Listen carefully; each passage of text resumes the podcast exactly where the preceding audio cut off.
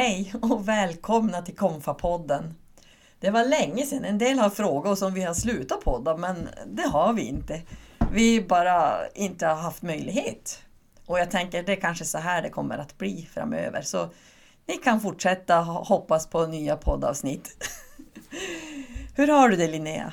Ja, men jag har det bra. Jag tycker att det är otroligt nice att det har, har blivit, säger jag optimistiskt, att det är varmt ute idag. Mm. Soligt. Jag älskar våren och sommaren så att jag är tacksam för det. Mm. Hur har du det? Ja men jag säger detsamma. Jag tyckte det var otroligt härligt att gå utanför dörren idag och se Fast jag hade lust att stanna hemma och börja greja på gården. Så det var, mm. ja, det är underbart väder. Så det är härligt med vår. Mm. Mm. Men du, idag så ska vi ju prata om ärlighet. Mm. Och lite grann, ja, lite åsikter och törs man stå för sin åsikt och sådana saker. Men har du någon gång varit tvungen att ändra dig om någonting någon gång? ja, det har jag. Eh, och det tänker jag ju att de allra flesta har när de har levt så pass länge som jag har. eh, men men eh, förut när vi pratade om det här så, eh, så pratade vi om det här med att man eh, som ung, när man, när man är i våran ålder och så tittar man tillbaka på sin ungdom, att man kan nästan skämmas över hur tvärsäker man var om saker.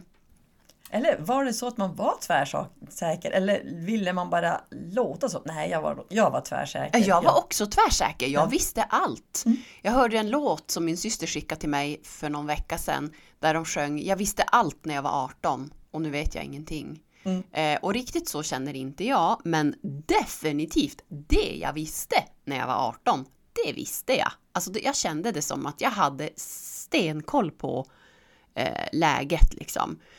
Och vi pratade om det att jag, när jag bodde i Frankrike ett år, när jag var, och då var jag inte ens 18, då var jag 23-24 år gammal. Då skrev jag, det var före sociala medier, så jag skrev massmail hem till folk som hade sagt att de ville höra hur jag hade det i Frankrike. Eh, och när jag läser igenom, för jag skrev ut dem där för att min mormor skulle kunna läsa dem. Och när jag tittar på dem, då känner jag, uff, det är ingen ödmjukhet i när jag uttrycker åsikter. Det är som att jag kan allt och vet allt och vet bäst och talar om det också. Alltså en, en, sån, en sån tvärsäkerhet som man som kan känna att mm, jag kan fortfarande, jag skulle säga att, att jag står fortfarande i sak för samma åsikter. Men jag skulle aldrig uttrycka dem på det sättet för det, det utstrålar liksom en, eh, en brist på ödmjukhet för att man kan tänka annorlunda. Mm. Det är väl det kanske framförallt som jag cringear över, om man får säga så. Mm. Ja, men jag, jag har väl sam, liknande erfarenheter att men när jag var i, i tonåren.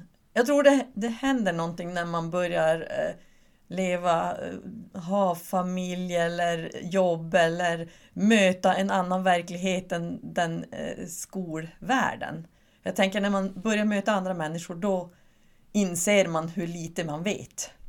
Ja, det är nog så att det är därför som ju större livserfarenhet man har så blir man oftast mer ödmjuk. Ja, det, I, alltså just åsiktsmässigt inför att andra tänker annorlunda. Men jag tror också på något sätt att det är, eh, om jag får säga det, att det är som det ska att man är så där tvärsäker när man är mm. ung. För att det har ju någonting med att man, att man ska bli den man ska bli på något sätt. Ja. Alltså att man behöver vara oerhört ja. stark i sina åsikter när man är ung för att...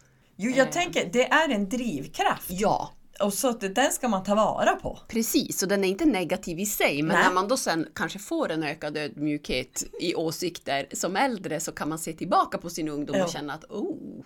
Ja, men eh, jag, jag tänker jag har en grej som jag hade väldigt starka åsikter kring som jag också meddelade till andra. Mm. Eh, och jag vet en gång jag sa till en, en kompis, jag sa precis liksom vad jag tänkte och mm. stod för och tänkte, liksom, jag fördömde liksom, den andras åsikt. Eh, och jag brukar tänka på den gången att det blev inte bra. Mm. Och jag tänker att vi har ju pratat om innan här när vi förberedde oss så pratade vi om att eh, sanningen ska göra oss fria. Och då tänker jag att det gäller ju att veta då liksom vem är sanningen? Alltså det är ju Jesus, det, det är liksom Gud är kärlek. Jesus gör oss fria eh, att vara de vi är. Men han ger oss också ett uppdrag att vara tjänare. Jo, Och jag tänker att när jag uttryckte min åsikt så starkt den där gången för länge sedan så var jag absolut inte ödmjuk. Jag bara liksom körde på och jag tryckte ner. Och jag tänker, har man inte koll på eh, sina sina motiv på något sätt så är det bättre att hålla tyst. precis. För, för det här som du sa nu, sanningen ska göra er fria, det, det är ju från Bibeln. Det står ju i Bibeln. Och det, det handlar ju om eh, Guds sanning och Guds kärlek och om Jesus. Och det är ju en ganska riktad eh, sanning och en, en riktad frihet. Alltså det är inte sanning i största allmänhet eller min sanning på något sorts subjektivt sätt utan det, och det är inte frihet Eh, så som jag tolkar frihet för mig utan det är en specifik sanning och en specifik frihet. Och ibland så hör man ju, det här är ju inte från Bibeln men, men det man hör ett ganska vanligt uttryck är ju att man ska säga som det är, man ska vara ärlig. Ja, men inte till varje pris och inte om det sårar. Vi pratade ju om det också innan att, att beroende på vad det ger för resultat att vara brutalt ärlig. Eh, man, kan ju, man kan ju skryta med att man, man är brutalt ärlig i alla lägen och att det alltid är något bra. Men, men att man också måste fundera över, som du sa, motiven med sin ärlighet. Alltså inte att man ska ljuga, men att man, man behöver inte säga sin uppfattning på, på vilket brutalt sätt som helst i alla lägen. Utan man måste fundera över motiv och resultat också. Ehm, Och jag- men jag tänker ju att yttrandefriheten är ju en viktig, alltså oerhört viktig del i samhället. Men det gäller ju då att fundera över åsikterna. Det kan ju få liksom konsekvenser för eh, frihet och mångfald. Precis, All, alltså alla uppfattningar eh, gynnar ju inte de värden som yttrandefriheten vill värna. Nej. Som till exempel då frihet och mångfald. Mm.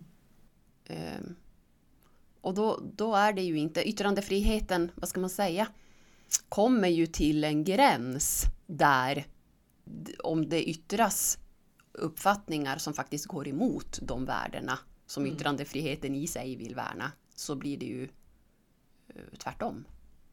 Ja. Ja, men som till exempel i en demokrati där man har yttrandefrihet. Yttrandefriheten är ju en av demokratins viktigaste grundpelare. Du ska ha rätt att säga din åsikt. Men det finns ju åsikter som vill, alltså åsikten att man vill begränsa demokratin och begränsa yttrandefriheten. Alltså du hör ju, det blir ju en mots, motsägelse men att, att det behöver man vara medveten om. Att man inte eh, använder yttrandefriheten för att motverka den så att säga. Men jag, jag tänker på, eh, jag hoppar tillbaka till eh, eh, hur livet har gjort mig. Eh, jag har fått ändra mig på många punkter. Och jag tänker att, att ändra sig, det kostar verkligen på. är- Särskilt om man har stått upp, om man liksom har stått upp på barrikaderna och bara Åh, det här är sanningen! Och så bara inser man sen eh, 10-15 år senare att ah, det kanske inte var alla sanning. Det kanske inte var den sanning som Gud bjuder utan det var den jag trodde var sann. Eh, och så måste man ändra sig. Det, det är ju oerhört påfrestande. För att det kostar. Och jag tänker att det ödmjuk, att vara ödmjuk det kostar också mer än att bara köra på. Jo, för det, det, tar ju, det kan ta på ens stolthet eller ens ego eller att säga att ah, jag, jag stod och skrek att det här var sant och nu har jag ändrat mig. Jag tror inte längre det här. Nej, Och det kan också, man, man kan i sitt huvud tro att det påverkar ens pålitlighet. För det kan ju vara så att om jag då säger "Ja, men så här är det och så sen kommer jag att ändra mig och så säger du ja men jag, du, lit, jag kan, kan jag lita på dig? Nu säger du den ena saken och så säger du den andra saken och de är helt eh, motsatta. Eh, och, och tänk att det kan ju också vara ett sätt Alltså, det kan göra det svårt att ändra sig för att man är rädd att man tappar tillit. Mm. Men då tänker jag att när man tänker så, då kan man tänka på eh, när man pratar om ledarskap generellt sådär, eh, så eh, kan man titta både på liksom sin egen erfarenhet av ledare man har känt i sitt liv och eh, så här världsledare och så. Att de ledare som aldrig erkänner att de har fel, som aldrig erkänner att de inte kan någonting eh, och som aldrig kan liksom vara ödmjuka, det är ju de mest opolitliga. Mm. Eftersom alla människor mm. kan ha fel, alla människor kan ändra sig och att våga erkänna det och stå för det, det är pålitligt. Mm. Och jag tänker att styrkan i eh, att vara i en gemenskap är ju att man, när man inser att ja, men tillsammans så får vi en, en större bild på men vad är sant och hållbart. Och jag tänker också, kyrkan är ju en gemenskap mm. och kyrkan tillsammans, pratar jag inte om liksom olika samfund utan mer alla som tror på Gud. Mm. Eh, att eh, får vi lära oss av varandra. Jag menar, nu sitter vi här på varsin sida av kuddar och jag ser, jag ser inte hur det ser ut på din sida. Du kan berätta för mig hur det ser ut, men jag kan inte säga att sanningen är att det ligger eh, en kaffekopp där bakom, för jag ser den inte. Mm.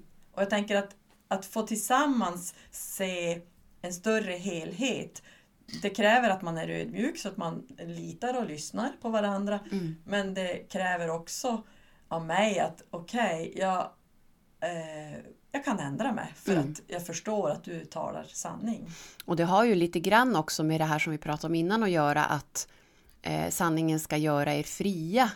Att, att det handlar om att det är Gud som är sanning och det är Gud som är kärlek och att när vi har fokus på honom så får vi en på något sätt sund och, och bra eh, sanning. Ja, och man får, vi får en riktning. En riktning, precis.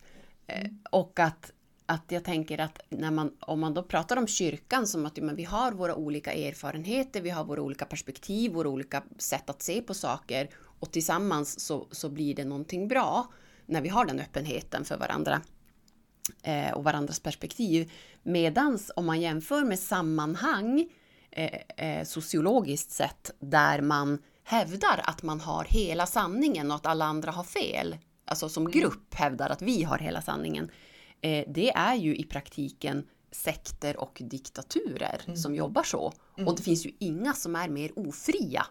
Om man då säger Nej. att sanningen ska göra er fria. Nej.